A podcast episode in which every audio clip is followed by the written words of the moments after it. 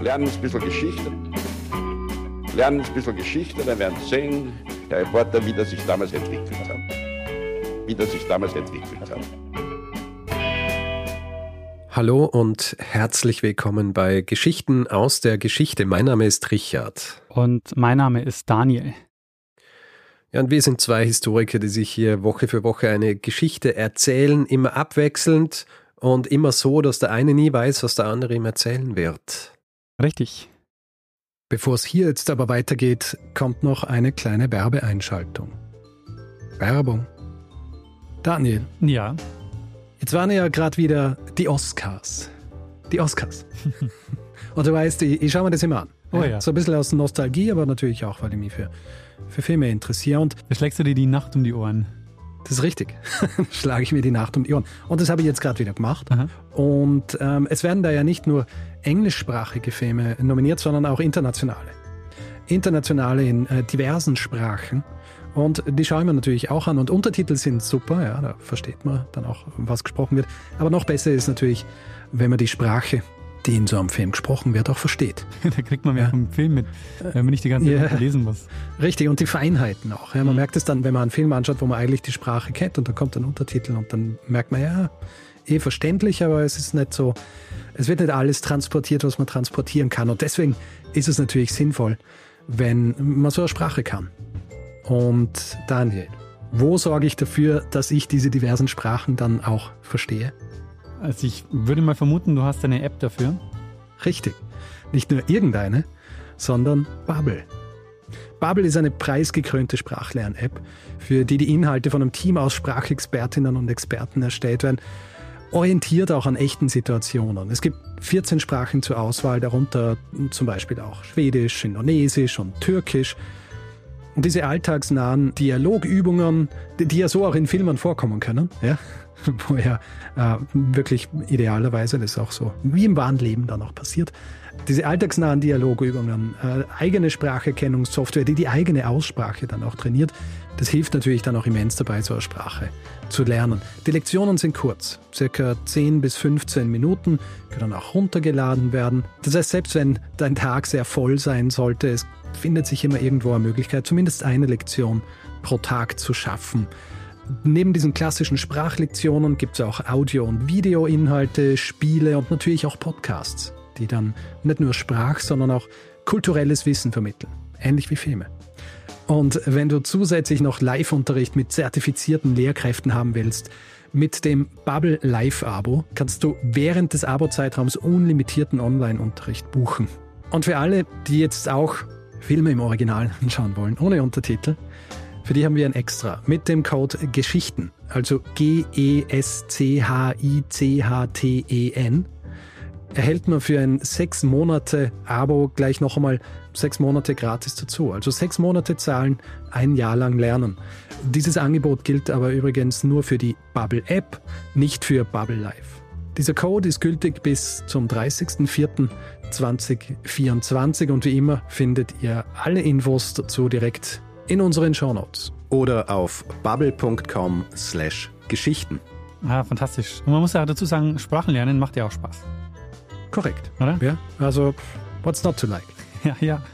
Wenn man dann irgendwie was anwenden kann oder einen Film guckt und man merkt zum ersten Mal wirklich, ah, es hat irgendwie was gebracht. Das ist echt immer Ja, ich super. habe tatsächlich was gelernt. Ja. genau. Sehr gut. Ende der Werbung. Ja, und Daniel, wir sind angekommen bei Folge 368. Mhm. 368. Was natürlich bedeutet, dass die vorherige Folge die 367 war. Und Daniel, weißt du, was Folge 367 war, was dort besprochen wurde? Mhm, Das weiß ich noch. Da ging es um ein Schiff, das kaum aus dem Hafen gekommen ist und schon wieder untergegangen ist. Korrekt. Die Geschichte der Voranza. Und ja, die Geschichte habe ich erzählt, habe viel Feedback bekommen und werden wir aber alles in die Feedgag, in die nächste packen. Eines, was ich sagen muss, ist, ich glaube, sehr, sehr viele Leute haben die Vasa schon im Museum gesehen. Oh ja. Und es ist auch lustig, weil ich so viel Rückmeldung von Leuten gekriegt habe, die gesagt haben, so ein Zufall. Ich war gerade vorgestern dort. Oder so ein Zufall. Ich war gerade erst vor drei Wochen dort. Ja. Und das, also es ist, äh, es ist echt sehr cool. Ich habe auch Rückmeldung gekriegt von einem Fremdenführer in Stockholm, Und der glaubt auch, es gibt kaum noch jemanden in Deutschland oder in deutschsprachigen Gebieten, der noch nicht im Wasa-Museum war, weil die deutschsprachigen Führungen dort immer ausgebucht sind. Ich war noch nicht dort. Tja, dann weißt du, was dein nächster Urlaubsort sein wird. Wird Zeit, richtig. Ja, Stockholm ist so auch sehr schön. Ja, gibt viel anzuschauen dort. Viele Museen. Also neben dem Vasa-Museum auch. Vasa-Museum.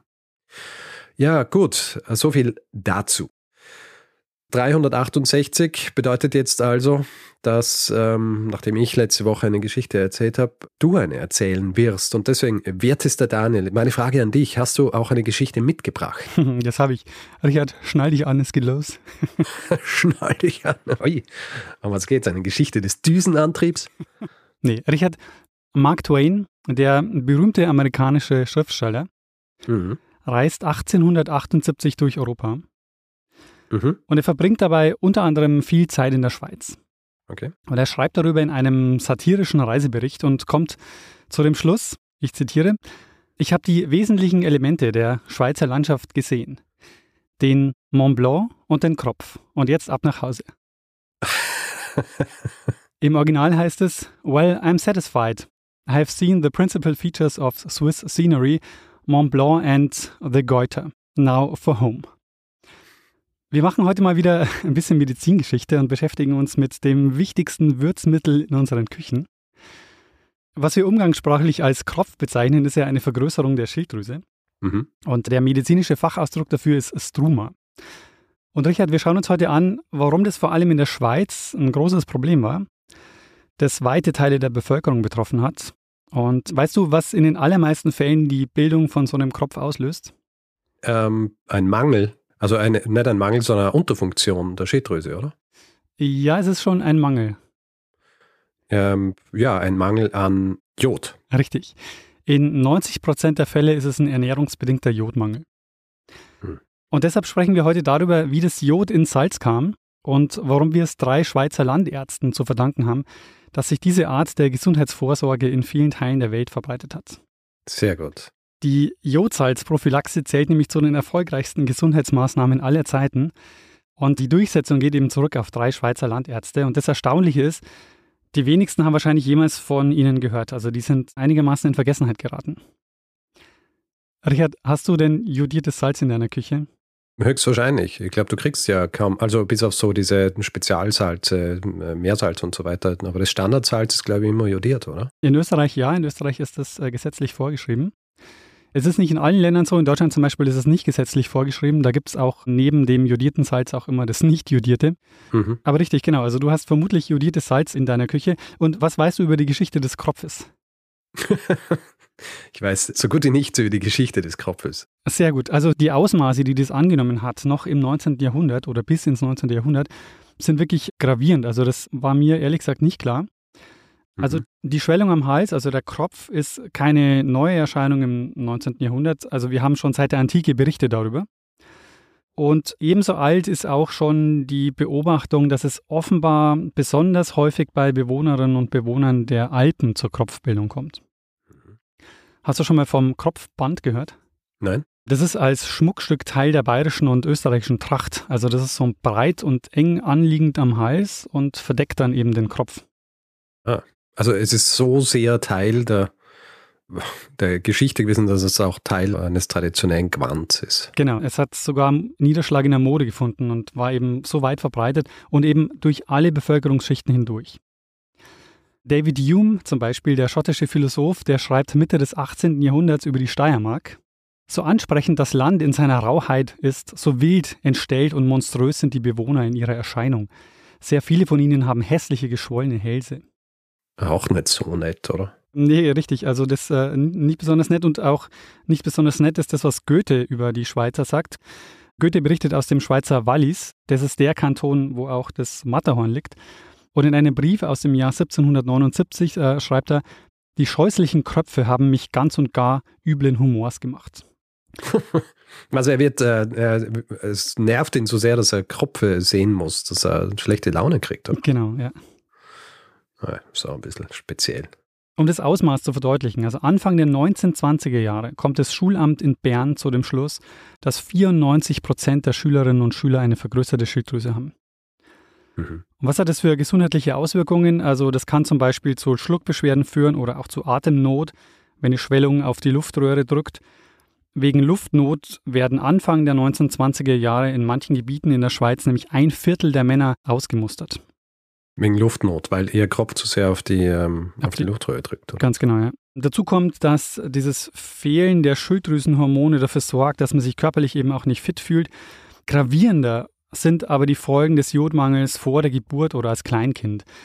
Kretinismus oder das angeborene Jodmangelsyndrom war in der Schweiz weit verbreitet. Und es führt zu massiven Entwicklungsstörungen, also darunter neurologischen Schäden, es führt zu verkürzten Extremitäten, zu Sprachstörungen und da gibt es noch viel, viel mehr Symptome. Also die Kröpfe und der Kretinismus waren schon lang bekannt, aber was war die Ursache dafür? Und woher kommt diese Schwellung und warum tritt sie regional so unterschiedlich auf? Also warum trifft sie vor allem die Alpenländer so hart? Weil also in der Schweiz war das wirklich eines der größten Gesundheitsprobleme, die sie hatten. Also was ist bei den Alpen anders als in anderen Gebieten? Die ersten Berichte darüber, dass sich Jod positiv auswirken würde auf die Schwellung der Schilddrüse, die gibt es schon seit den 1820er Jahren. Von der Jodsalzprophylaxe sind wir aber noch sehr weit entfernt. Vorher müssen wir auch noch ein bisschen über Salz sprechen. Jedenfalls hat sich das im 19. Jahrhundert noch nicht durchgesetzt, weil es auch noch keine Erklärung dafür gab, warum und wie das Jod hilft. Also es gab noch keine Idee von einer Mangelkrankheit. Mhm.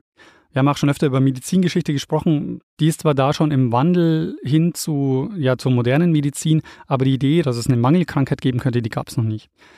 Hm. Aber seit den 1820er Jahren war es trotzdem so, dass die Gabe von Jod als Therapie gegen den Kropf eigentlich schon bekannt war. Das heißt, schon kurz nach Entdeckung von Jod als chemisches Element, also Jod wird nämlich 1811 zum ersten Mal durch Bernard Courtois gewonnen. Der war Salpetersieder in Paris und hat eigentlich Schießpulver hergestellt und dabei ist er dann auf das Jod gestoßen. Und Jod galt seither so ein bisschen als Wundermittel. Also einerseits wurde es verschrien als giftiges Teufelszeug oder es wurde so gefeiert als Wundermittel gegen zahlreiche Leiden. Es gab ganz viele so Produkte in der Apotheke, die man damals kaufen konnte, die viel Jod enthalten haben. Wie wir heute mhm. wissen, aber haben viele viel zu viel Jod enthalten. Ja. Für uns zählt jedenfalls Jod zu den essentiellen Spurenelementen, die wir auf jeden Fall brauchen. Zwar in kleinen Mengen, aber Jod ist eines der Stoffe, die wir auf jeden Fall zu uns nehmen müssen und die der Körper nicht selber herstellen kann. Jetzt Anfang des 19. Jahrhunderts, also 1811, wird Jod entdeckt und schon 1820 macht der Genfer Arzt Jean-François Coindet den Vorschlag, Jod als Heilmittel gegen den Kropf zu verwenden. Und er verweist auf Versuche, die er erfolgreich durchgeführt hat. Mhm. Aber es war nicht nur bekannt, dass die Einnahme von Jod hilft, auch die Verbindung zum Salz wurde schon gemacht.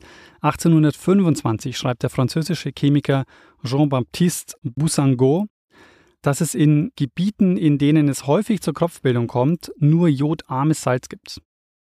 Darauf kommt er übrigens, weil er in Südamerika unterwegs ist und dort in den Anden beobachtet, dass es Gebiete gibt, wo die Kropfbildung stärker auftritt als in anderen.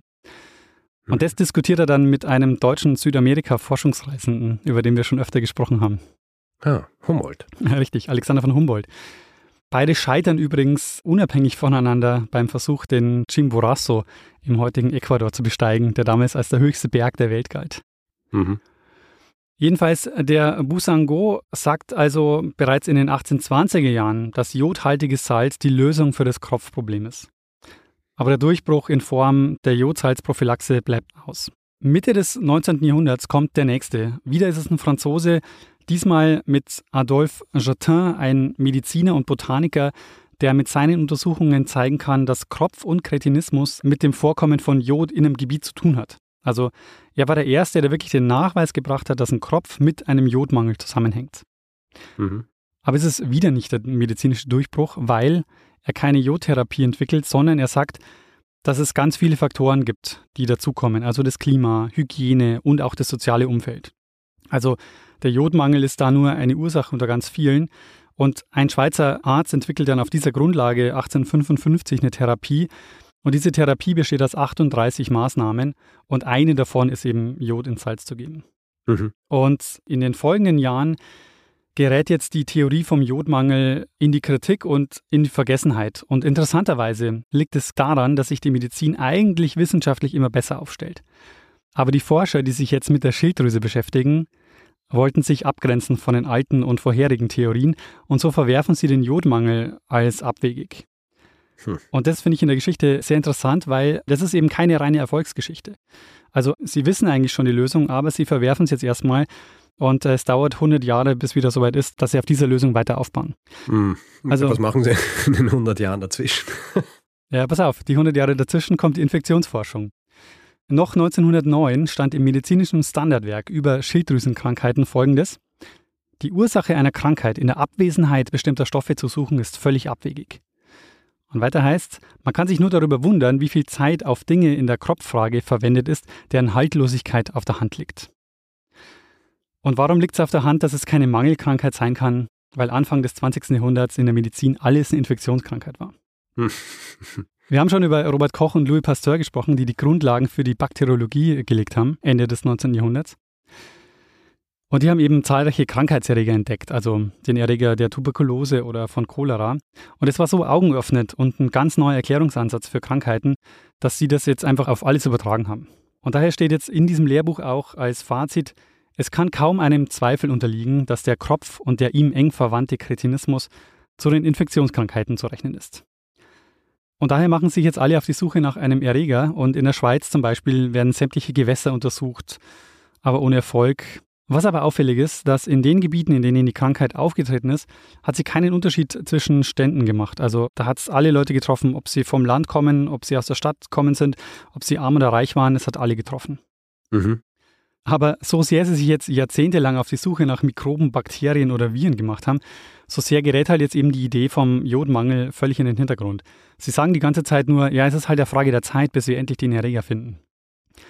Und eigentlich hätten sie die Lösung für das Problem schon seit 100 Jahren auf der Hand gehabt. Also der Jodmangel war eben schon seit 100 Jahren bekannt. Das ändert sich jetzt eben erst in den 1910er Jahren und zwar, weil die Bedeutung von Nährstoffen besser untersucht wird. Insbesondere Vitamine kommen da so in den Fokus der Mediziner. Und dadurch kommen jetzt einige Forscher ins Überlegen, so, wenn es offenbar doch Krankheiten gibt, die durch einen Mangel ausgelöst werden, wieso nicht auch der Kropf? Und 1914 gelingt es dem US-Forscher, dem Edward Candle, das Schilddrüsenhormon Thyroxin zu isolieren. Und der stellt fest, dass es jodhaltig ist. Und damit war klar, es gibt einen Zusammenhang zwischen der Schilddrüse und dem Jod. Es ist nämlich so, dass die Schilddrüse zwei Hormone bildet und diese zwei Hormone, die sind so ziemlich in allen unseren körperlichen Prozessen äh, beteiligt, also vor allem Stoffwechsel und das Wachstum von Zellen. Und beide Hormone, die die Schilddrüse bildet, die enthalten Jod. Deshalb ist es eben lebensnotwendig für uns, dass wir dieses Jod zu uns nehmen. Warte mal, du hast vorhin aber eigentlich gesagt, dass der menschliche Körper Jod selber nicht produziert. Genau. Aber die Schilddrüse produziert Hormone, die jodhaltig sind. Habe ich das richtig verstanden? Genau. Okay. Deshalb müssen wir Jod zu uns nehmen, damit die Schilddrüse diese Hormone herstellen kann. Mhm. Warum gibt es aber jetzt gerade in der Schweiz so einen gravierenden Jodmangel? Hast du eine Idee, woran es liegen könnte, warum gerade die Alpenländer so stark betroffen sind?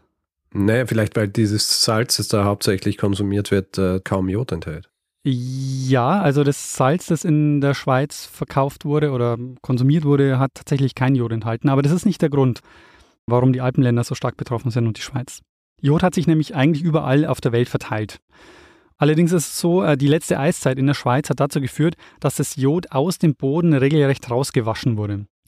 Es gab eine dicke Eisschicht und als das Eis geschmolzen ist, hat es das Jod mit ausgeschwemmt. Und die Eisgrenze ist auch ziemlich exakt die Jodgrenze. Also dort, wo es das Eis gab, ist heute kein Jod mehr im Boden. Die Gletscher sind schuld. Das, äh, ich bin beeindruckt. Also so diese, wir sprechen ja gern so über Zusammenhänge hier in ja. der Geschichte. Aber dass die Eiszeit schuld dran ist, dass Leute einen Kopf kriegen, das äh, hätte man nicht gedacht. Ein faszinierender Zusammenhang, ne? Hm. Und deshalb sind eben die Alpenländer so betroffen, weil da eben mehr Eis und mehr Gletscher waren. Und der Effekt war, dass alles oder der Boden in der Schweiz enthält eben kein Jod. Das heißt, dass alles, was dort angebaut wird, Gemüse und so, kein Jod enthält. Wie in anderen Ländern ist es eben so. Da hast du eben Jod im Boden und dann nimmst du auch über die Luft und über die Nahrungsmittel auch Jod auf. Mhm. Und in der Schweiz eben nicht. Und deshalb ist die Schweiz besonders stark vom Kropf und vom Kretinismus betroffen gewesen. Und es ist deshalb auch kein Zufall, dass die Jodmangeltheorie ihren Durchbruch dann jetzt auch in der Schweiz feiert und auch die Durchsetzung der Jodsalzprophylaxe. Und interessanterweise aber abseits der großen Forschungsinstitute und Universitäten. Wir werden jetzt gleich über drei Landärzte sprechen, die sich dem Problem annehmen, fernab der wissenschaftlichen Zentren. Und vielleicht macht sie genau deshalb auch offener für die Mangeltheorie, weil der Medizin-Mainstream hat ja immer noch nach einem Erreger gesucht. Mhm. Der erste ist Heinrich Hunziger, ein Hausarzt aus dem Dorf Adliswil im Kanton Zürich. Der macht nämlich 1914 den Anfang, der hält einen Vortrag, in dem er zeigt, dass der Kropf eine Anpassung des Körpers an jodarme Nahrung ist. Also er sagt, die Ursache ist kein Erreger, sondern die Ursache ist ein Mangel. Dieser Mangel lässt die Schilddrüse anschwellen. Und er sagt auch, dass das, was an Jodtherapien bislang angeboten wurde, viel zu viel ist. Dass es also nur eine Mikrodosierung braucht, die man ständig geben müsste und dass man damit das Kropf- und Kretinismusproblem in den Griff kriegen würde. Mhm. Aber eine Frage ist natürlich, wie bringt man das Jod unter die Leute? Also eine regelmäßige Einnahme von einem Jodmedikament war völlig unrealistisch, wäre es heute auch noch völlig unrealistisch. Das hätte sich nie durchgesetzt in der Breite. Aber das Salz hat sich angeboten, weil das konsumieren alle täglich und wir haben ein natürliches Verlangen danach. Also man muss die allermeisten Leute nicht dazu zwingen, ihr Essen zu salzen. Außerdem brauchen wir es auch. Also Salz ist lebensnotwendig für unsere Körperfunktionen. Also unser Flüssigkeitshaushalt funktioniert ohne Salz nicht. Also wir brauchen zwar nicht so viel Salz, wie die meisten von uns zu sich nehmen, aber das ist ein anderes Thema. Hm. Vom Kaiser bis zum Bettelmann keiner Salz entbehren kann. ist ein, ein altbekanntes Sprichwort. Ja, und es gibt ja auch das wichtige und äh, bekannte Märchen mit dem, der so sagt, ich liebe dich so sehr wie Salz und äh, da alle sind zuerst so, was, nur wie Salz und nicht wie Diamanten und sonst wie. Und dann kommen sie halt drauf, ja, Speisen ohne Salz schmeckt nach nichts. Interessant, das kenne ich gar nicht. Ja, muss ich mal nachschauen, wie es genau geht, aber ja. es wird dann, glaube ich, verstoßen oder sonst wie und kommt dann halt zurück, als die quasi die Leute dann merken, ja, hat eh recht gehabt. das ist das Wichtigste. Und Jod, das ist eben der Vorteil, lässt sich gut reinmischen in das Salz. Und das war überall verfügbar, das Salz. Aber ich habe jetzt in meiner Geschichte bislang so getan, als wäre das eh normal, dass man einfach Salz nimmt, weil es an jeder Ecke verfügbar ist. Mhm. Aber das ist aber nicht so. Also das ist erst seit, sagen wir mal, 200 Jahren so. Salz war über viele Jahrhunderte wahrscheinlich das wichtigste Handelsgut überhaupt. Und diese Geschichte mit der Jodsalzprophylaxe wäre nicht möglich gewesen, wenn der Salzabbau im 19. Jahrhundert sich nicht grundlegend geändert hätte. Erst dadurch wurde Salz günstig und für alle zugänglich. Und daher würde ich an der Stelle jetzt einen kurzen Salzexkurs machen, bevor wir uns anschauen, wie sich das Jod im Salz durchsetzt. Sehr gut. Das Salz, das wir als Kochsalz verwenden, weißt du, wie sich das zusammensetzt? Ähm, wie meinst du zusammensetzt? Aus was? Aus welchen Stoffen? Welchen Elementen eigentlich, muss man genauer sagen? Naja, äh, Natriumchlorid. Genau. Und weißt du in welchem Verhältnis? Äh, nein. 40, 60. Okay. Und Salz wird schon seit der Antike gehandelt und war nicht nur wichtig, um Speisen damit zu würzen, sondern vor allem auch, um sie zu konservieren. Also in einer Welt ohne Kühlschränke war es schwer, Lebensmittel haltbar zu machen, aber gerade Fleisch und Fisch funktioniert super mit Salz, das kann man dann pökeln. Und Salz war daher ein sehr gutes Geschäft und wird ja auch als weißes Gold bezeichnet und prägt daher viele Gegenden in Deutschland und auch in Österreich. Ich meine Salzburg natürlich und deine Lieblingsregion in Österreich? Natürlich, das ist Ausseerland, beziehungsweise Salzkammergut. Genau, Salzkammergut. Und im Salzkammergut, da wurde schon 3000 Jahre vor der Zeitenwende Salz abgebaut in Hallstatt. Mhm. Und Hall ist einfach das germanische Wort für Salz. Und dort gibt es auch vermutlich das älteste Salzbergwerk der Welt. Also ab 1500 vor der Zeitenwende war das schon in Betrieb. Mhm. Du hast den neulich besucht, oder? Diesen Salzstock? Ja, ich war aber nicht in Hallstatt. Also das gehört ja alles zusammen mit der Betrieben von den, ich glaube, Salinen Österreich. Mhm. Und ich war aber nicht in dem in Hallstatt, sondern in dem in Altaussee. Ah, sehr gut. Aber das, äh, ja, das gehört alles zusammen. Also in Altaussee ist, glaube ich, auch so, so recht alt. Mhm. Und Salzstraßen waren die Handelswege, auf denen das Salz transportiert worden ist, mit die wichtigsten Handelswege, die es damals gab. Gibt es auch schon seit der Antike. Also die Via Salaria zum Beispiel war eine der wichtigsten römischen Straßen und die Kontrolle über die Straße hat Rom mehr oder weniger ein Salzmonopol eingebracht und war einer der Hauptgründe für den Reichtum der Stadt. Das Wort Lohn oder Gehalt im Englischen leitet sich ja auch nicht ohne Grund vom lateinischen Salz ab. Das äh, stimmt schon, aber es wird gern argumentiert, dass die römischen Soldaten in Salz bezahlt worden sind, was nicht richtig ist. Das ist ein Mythos, ganz genau. Das wäre mein nächster Satz gewesen. Ähm, das, das, das, Wort heißt äh, Salary, also Salz, steckt da quasi mit drin. Ja. Und deshalb wird oft behauptet, dass die Legionen mit Salz bezahlt wurden. Das stimmt allerdings nicht. Also das ist ein Mythos, der hm. sich deswegen so hartnäckig hält, weil es quasi im Wort steckt. Salzstraßen gibt es dann ganz viele. Also eine der bekanntesten in Deutschland ist die sogenannte Alte Salzstraße. Die führt nämlich von der wichtigsten Salzstadt hier bei mir im Norden zur nächsten Hansestadt. Und hast du eine Idee, was die wichtigste Salzstadt hier im Norden war? Die wichtigste Salzstadt im Norden. Mhm. Ja, äh, Hamburg. Also ich muss gestehen, ich wusste es selber nicht, bevor ich diese Folge hier vorbereitet habe. Okay. Ähm, es ist Lüneburg. Lüneburg. Lüneburg ist im Mittelalter reich geworden durch Salzgewinnung. Also Lüneburg war der Salzlieferant für die Hanse und das Salz ist dann nach Lübeck transportiert worden. Das heißt, die alte Salzstraße führt von Lüneburg nach Lübeck. Und warum Lüneburg? Was gibt es dort? Also gibt es dort ähm, Salzbergwerke oder? Genau, du fragst dich wahrscheinlich, wo kommt in Lüneburg das Salz her? Da gibt es ja auch keinen Berg oder so. Mhm. Das liegt daran, Lüneburg liegt im Becken des Zechsteinmeers. Also das Zechsteinmeer äh, gibt es heute nicht mehr, aber die Ablagerungen davon. Bis vor 250 Millionen Jahren hat sich das erstreckt vom heutigen England bis ins Baltikum. Und die Steinsalzlager vom Zechsteinbecken machen Norddeutschland zum kochsalzreichsten Gebiet Europas. Schau an. Und da gibt es deshalb auch zahlreiche Ortsnamen, die darauf hinweisen. Also Halle zum Beispiel oder Salzuflen. Und Salzuflen? Bad Salzuflen kennst du wahrscheinlich aus einem anderen Zusammenhang, ne? Nein. ich habe den Namen, glaube ich, noch nie gehört. Äh, Bad Salzuflen, da kommt das Plattenlabel fast weltweit her. Und Bands wie Die Sterne oder Blumfeld äh, gehen darauf zurück. Oh, tatsächlich. Und deshalb heißt es auch, dass die Hamburger Schule eigentlich aus Bad Salzuflen kommt. Cool. Wieder was gelernt. Wieder was gelernt in dieser Folge. Das Und Wichtige.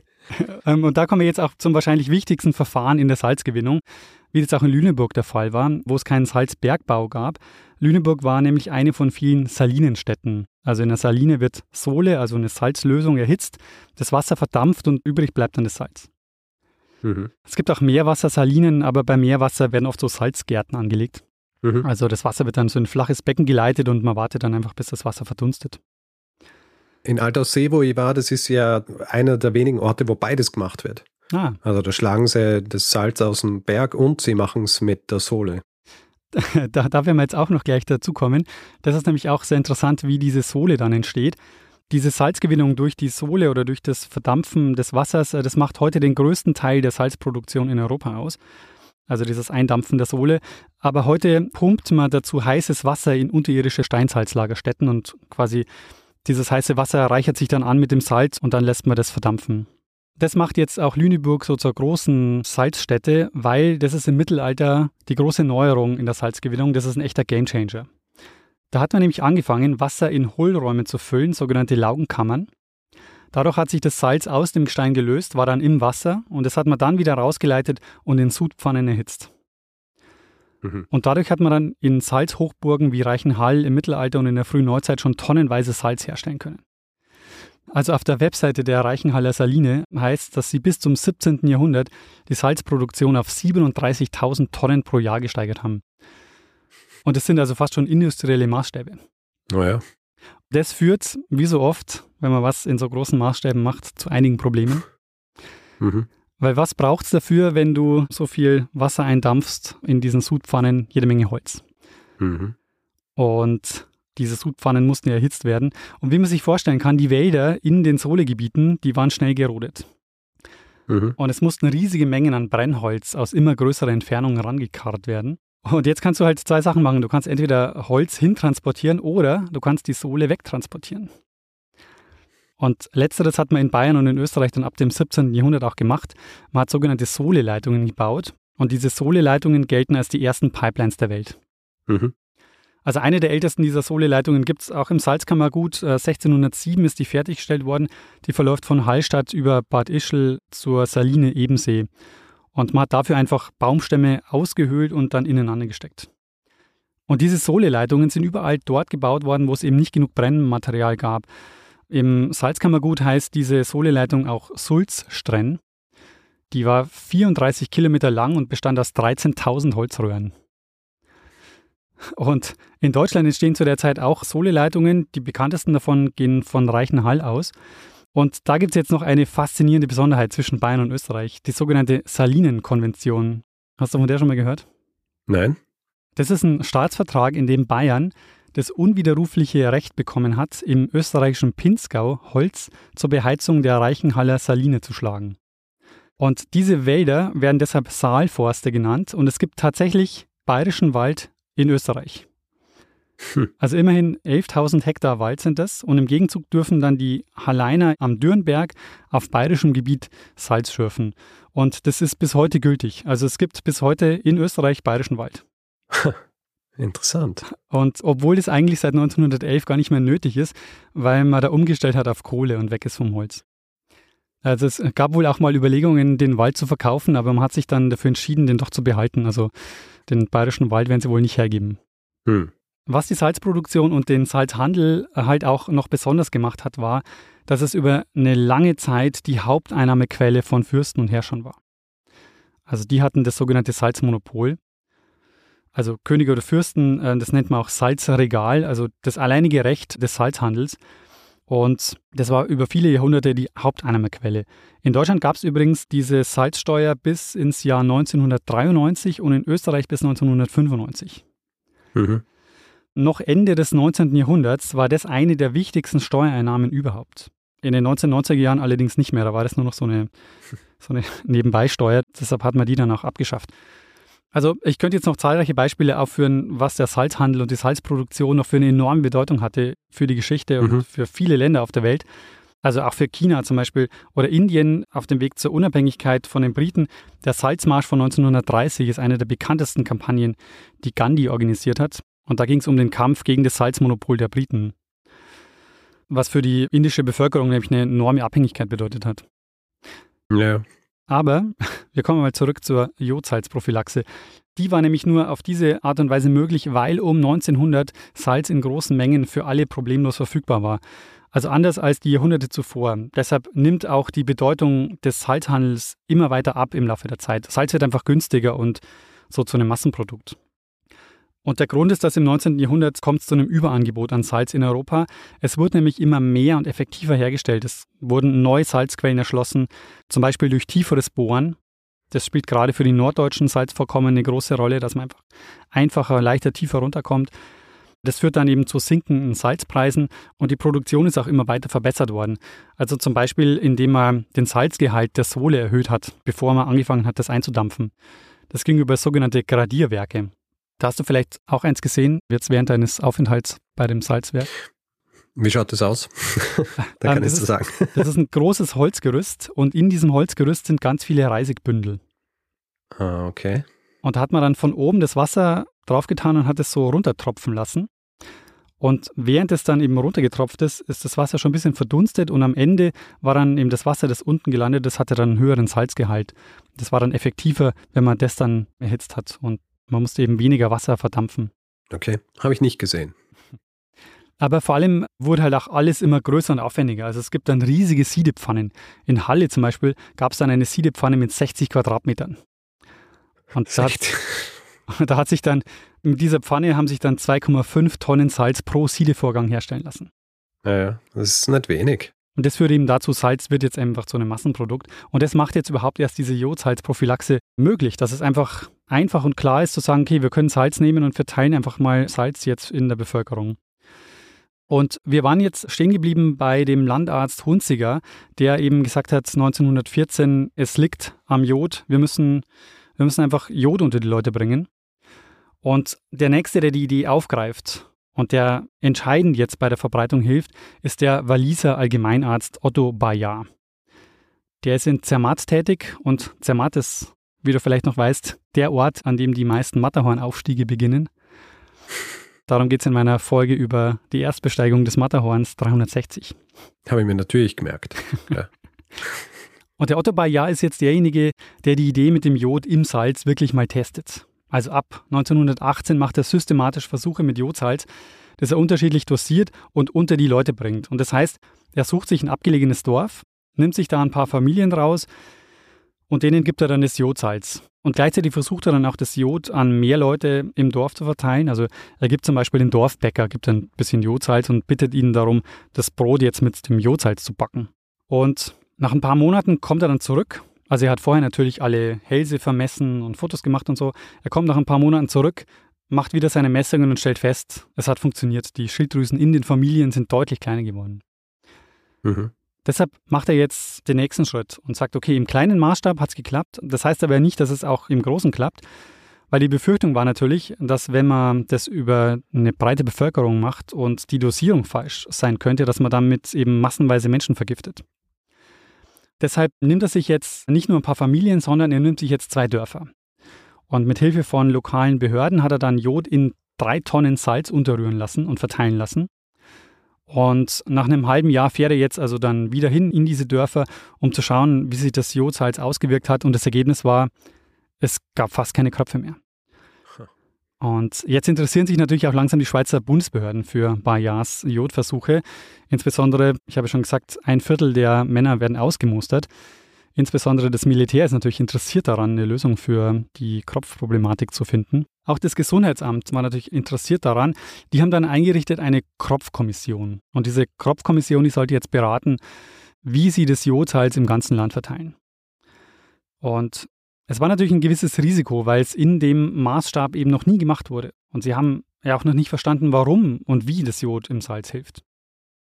Und dann war noch die Frage, wie sie es machen sollten. Also einfach überall untermischen, die Leute selber entscheiden lassen, welches Salz sie kaufen. Und dann gab es auch noch politische Hürden. Also jeder Kanton zum Beispiel hat ein eigenes Monopol auf den Salzhandel. Also das Jodsalz konnte man jetzt nicht einfach über die ganze Schweiz verteilen, sondern man musste jeden Kanton einzeln überzeugen. Mhm. Und da kommt jetzt der dritte unserer Schweizer Protagonisten ins Spiel, nämlich der Chirurg Hans Eckenberger aus dem Kanton Appenzell. Und der startet jetzt nämlich eine Kampagne, in der er sich für die Jodierung von Kochsalz ausspricht. Er nennt es dann auch übrigens nicht Jodsalz, sondern Vollsalz. Und der hält Vorträge, macht zum Beispiel eine Kinotour und macht so das Jodsalz in der Schweiz bekannt. Aber nicht nur das, er initiiert nämlich erfolgreich in Appenzell eine Volksinitiative, die sich für die Einführung von Jodsalz ausspricht. Und das ist 1922. Und das heißt, das Sensationelle an der Geschichte ist, dass es dort nicht staatlich verordnet werden muss, sondern die Leute fordern jetzt ein die Einführung von Jodsalz. Also es muss nicht staatlich verordnet werden, sondern die Leute wollen das quasi eingeführt haben. Mhm. Und deshalb beginnt jetzt also 1922 die Erfolgsgeschichte der Jodsalzprophylaxe. In Appenzell die Kropfkommission hat den Kantonen dann auch empfohlen, das Jodsalz einzuführen und bis 1930 wird in allen Kantonen der Schweiz jodiertes Salz verkauft. Und die Folge ist, Kropf und Kretinismus gehen innerhalb kurzer Zeit massiv zurück. Hm. Das war ja ursprünglich auch am Anfang meine Frage, die ich nicht gestellt habe, aber ob quasi diese Vergrößerung des Kropfes dann auch zurückgeht, wenn man wieder genug Jod zu sich nimmt oder ob das permanent ist. Im ja, Fall es, nicht. Es kommt ähm, aber natürlich darauf an, in welchem Zustand du schon bist und wie vergrößert die Schilddrüse ist. Okay. Also es gibt unterschiedliche Therapieformen, auch eine Operation ist eine Möglichkeit. Medizinischen Rat kann ich da an der Stelle äh, nicht geben. Ähm, ja. Also man könnte diese drei Landärzte äh, jetzt vielleicht so zusammenfassen. Der erste bringt die Idee auf, das ist der Hunziger. Der zweite, der setzt es um, das ist der Bayard. Und der dritte, der macht es dann populär, das ist der Eggenberger. Mhm. Und der Erfolg dieser Präventionsmaßnahme, der führt jetzt dazu, dass sich das Modell mit der Jod-Mikrodosierung fast weltweit verbreitet. Also ein paar Beispiele. In Argentinien muss Salz seit 1967 jodiert werden. In den USA wird schon seit 1924 jodiertes Salz landesweit verkauft. Und was glaubst du, seit wann wird in Österreich Salz jodiert? In Österreich seit äh, 1929. Hm, bisschen später, seit 1963. Was? Erst zu spät? Ja, sehr spät. Aber es ist dafür gesetzlich verpflichtend, anders als in Deutschland. Da ist es nämlich nicht gesetzlich verpflichtend. Und das hat mich ehrlich gesagt schon sehr überrascht, also weil ich eigentlich jodiertes Salz so als sehr hm, normal wahrnehme. Oder so als mhm. das Standardsalz, das so verkauft wird im Supermarkt. Aber interessanterweise, also es ist nicht gesetzlich verpflichtend in Deutschland und bis 1981 wurde es nur mit dem Aufdruck verkauft, nur bei ärztlich festgestelltem Jodmangel. Interessant. Also in Deutschland ist es jedenfalls so, dass seit 2007 gilt Deutschland nicht mehr als Jodmangelgebiet. Mhm. Und die WHO schätzt, dass weltweit ungefähr 750 Millionen bis eine Milliarde Menschen von Jodmangel betroffen sind. Mhm. Wenn es heißt, dass es kein Jodmangelgebiet mehr ist, ist es dann darauf zurückzuführen, dass eben Großteil der Leute eher Salz mit Jod nehmen oder weil wir uns jetzt auch anders ernähren als damals, wo vielleicht eventuell dann mehr Jod wieder in den Dingen enthalten ist, die wir zu uns nehmen. Ja, vor allen Dingen, es gibt den Punkt ja, dass du ja das Jodsalz nicht nur in dem Salz hast, das du kaufst, mit dem du kochst, sondern Jodsalz ist ja auch in Dingen enthalten, die du als Fertigprodukte kaufst. Ja. Und inzwischen ist es ja auch so, also bei unserem Salz habe ich vorhin mal nachgeguckt, ist tatsächlich äh, auch Fluorid drin oder Fluor, Fluorid mhm. und äh, Folsäure sogar. Okay, was macht die? Weiß ich ehrlich gesagt nicht, aber was ich gelesen habe, ist bei der Folsäure, dass die verkocht sich. Also wenn man die zu sich nehmen will, dann darf man erst nachher salzen. Verstehe. Ja, Richard, also es ist erstaunlich, diese drei Schweizer Landärzte und die Geschichte der Jodsalzprophylaxe ist ziemlich in Vergessenheit geraten, obwohl die drei eine der erfolgreichsten Gesundheitsmaßnahmen aller Zeiten initiiert haben. Sowas hat es vorher in dem Ausmaß einfach noch nicht gegeben. Also systematisch ein ganzes Land mit Nahrungsergänzung zu versorgen. Mhm. Und diese drei Schweizer Landärzte und die Entstehung der Jodsalzprophylaxe sind eben auch ein Stück weit in Vergessenheit geraten, obwohl es sich in weiten Teilen der Welt durchgesetzt hat. Mhm. Tja, Richard, und ich hoffe, dass, was ich dir jetzt erzählt habe, ist nicht überflüssig wie ein Kropf. Das war nämlich meine Geschichte über den Kropf und wie das Jod ins Salz kam. Sehr gut. Du hast jetzt die ganze Zeit drauf gewartet, dass du das anbringen hast. Oh ja, den habe ich mal aufgeschrieben. Hast du so ja. gefreut drauf wahrscheinlich. ich hätte es genauso gemacht. Sehr gut. Sehr, sehr schöne Geschichte. War mir überhaupt nicht bewusst. Ich habe gewusst, dass Jod im, im Salz ist und habe das auch immer einfach so als Ding so im Hinterkopf gehabt, ja, man gibt es halt zum Salz dazu, weil jeder Salz isst. Mhm. Aber die Tatsache, also das, was du beschrieben hast, das finde ich super spannend mit dieser Tatsache, dass halt in gewissen Gebieten das Jod einfach aus dem Boden gewaschen worden Ja, genau. Ja, und du hast es einfach nicht mehr. Aber so wie du das jetzt beschrieben hast, weil es auf der ganzen Welt ja diese gesetzlich vorgeschriebenen jodierten Salze und so weiter gibt. Das heißt, diese Gebiete, die jodarm sind, die gibt es eigentlich auf der ganzen Welt. Genau, ja. Also zum Beispiel ja auch in den Anden und so. Also überall, wo du zum Beispiel Gletscher hattest, da hat sich dann das Jod ausgewaschen. Verstehe. Aber es ist echt sehr spannend, dass das dann bei so einem kleinen Land wie der Schweiz eigentlich passiert ist, dass sich Leute hingesetzt haben und das tatsächlich so ausgearbeitet haben und dann auch dafür gesorgt haben, dass es gesetzlich äh, vorgeschrieben wird. Ja, finde ich auch sehr Ähm, spannend. Und dass es dann von diesem kleinen Land ausgeht und alle merken, ja, ist vielleicht gar nicht so eine schlechte Idee. Wir Ja. machen es auch bei uns. Sehr spannend. Und dass es auch so selbstverständlich ist, das ins Salz zu geben. Also, weil für mich kam das eben so, ja klar, ist Jod im Salz, weil ich es halt nie anders kennengelernt habe. Mhm. Aber dass du überhaupt mal auf die Idee kommst, ja, wie bringen wir eigentlich das Jod so jetzt an alle? Dass du dann sagst, ach komm, wir packen Ja. es ins Salz, das ist schon auch noch eine, eine interessante Entwicklung. Ja, gibt ja nicht viel andere Möglichkeiten. Trinkwasser vielleicht noch. Ja, genau. Ja. Aber da ist wahrscheinlich dann auch eine Frage der Dosierung. Andererseits in manchen Gebieten in den USA hast du nicht einmal das saures Trinkwasser. ja, genau. Sehr, sehr gut. Ein weiteres Mysterium gelöst hier. ja, wieder mal viel gelernt. Ah, Das ist so eine klassische Geschichte von, warum wir in der Welt leben, in der wir leben. Ja, genau, ja. So äh, Dinge, die jetzt auch so selbstverständlich bei uns am Tisch stehen, jodiertes Salz und jetzt wissen wir auch ganz genau warum. Ich freue mich sehr. Sehr gut. War das ein Hinweis, Daniel? Ich habe drei Hinweise zu der Geschichte bekommen um den Kropf in der Schweiz, nämlich von Beat, Simon und Beatrice. Die haben mich nämlich hingewiesen auf einen Artikel im Magazin des Tagesanzeigers. Mhm. Dort hat Jonah Goodman darüber geschrieben, den Beitrag Wie drei Landärzte die Schweizer vom Kropf erlösten. Heißt der Beitrag, die ganze Vorgeschichte zum Jodsalz habe ich von einem Schweizer Medizinhistoriker, der heißt Pascal Germann. Und der hat in der Schweizer Zeitschrift für Ernährungsmedizin den Artikel geschrieben, wie kam das Jod ins Salz? Und Sehr gut. da habe ich diese Geschichte her. Und es gibt noch einen weiteren Hinweisgeber, nämlich den Stefan, der hat mich auf die Sache mit den Sohle-Leitungen hingewiesen. Ah, das ist schön verknüpft hier. ja, Mehrere Hinweise in eine Geschichte gepackt und die Literaturhinweise hast du hiermit auch schon von dir gegeben. genau. Ich wollte schon lange mal eine Geschichte über Salz machen, weil Salz ist einfach derart wichtig. Also das, glaube ich, kann man sich kaum vorstellen. Das war wirklich eine der wichtigsten Handelsgüter überhaupt über viele Jahrhunderte. Ja. Ist völlig unverständlich heute, aber war damals eine Haupteinnahmequelle für, für die Fürsten und einfach wirklich wahnsinnig wichtig. Ja, ähm, ist auch irgendwie klar, weil, wie gesagt, wir brauchen das Salz und es schmeckt halt auch einfach alles besser, wenn, wenn das Salz dabei ist. ja. Sehr gut. Eine sehr schöne Folge. Vielen Dank, Daniel. Ich äh, verstehe jetzt die Welt äh, wieder ein bisschen besser. Sehr schön. Hast du dieser Geschichte noch etwas hinzuzufügen? Nee, soweit würde ich sagen, äh, habe ich genug erzählt und wir können übergehen zum nächsten Aspekt dieser Folge. Zum nächsten Aspekt. Der nächste Aspekt dieser Folge ist der Feedback-Hinweis-Blog. Wer Feedback geben will zu dieser Folge oder auch anderen, kann es per E-Mail machen. Feedback@geschichte.fm kann direkt auf unserer Website immer unter den jeweiligen Folgen auch kommentieren. Das ist also geschichte.fm. Kann uns anschreiben auf den diversesten Plattformen, Twitter, Instagram, Facebook, wo wir Geschichte FM heißen. Wer uns auf Mastodon, dem dezentralen Social Network, folgen will, kann das machen. Einfach geschichte.social im Browser eingeben.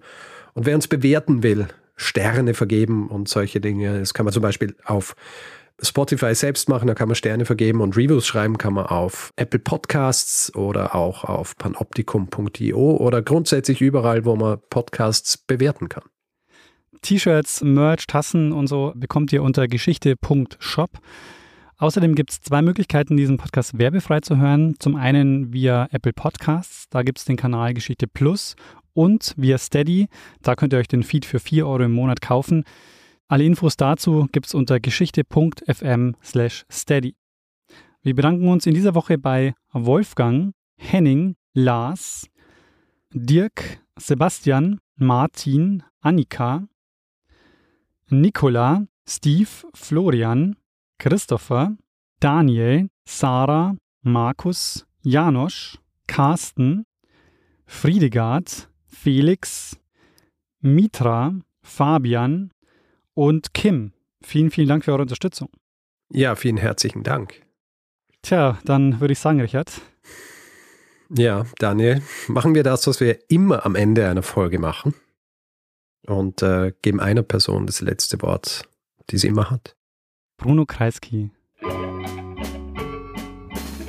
Lernen ein bisschen Geschichte.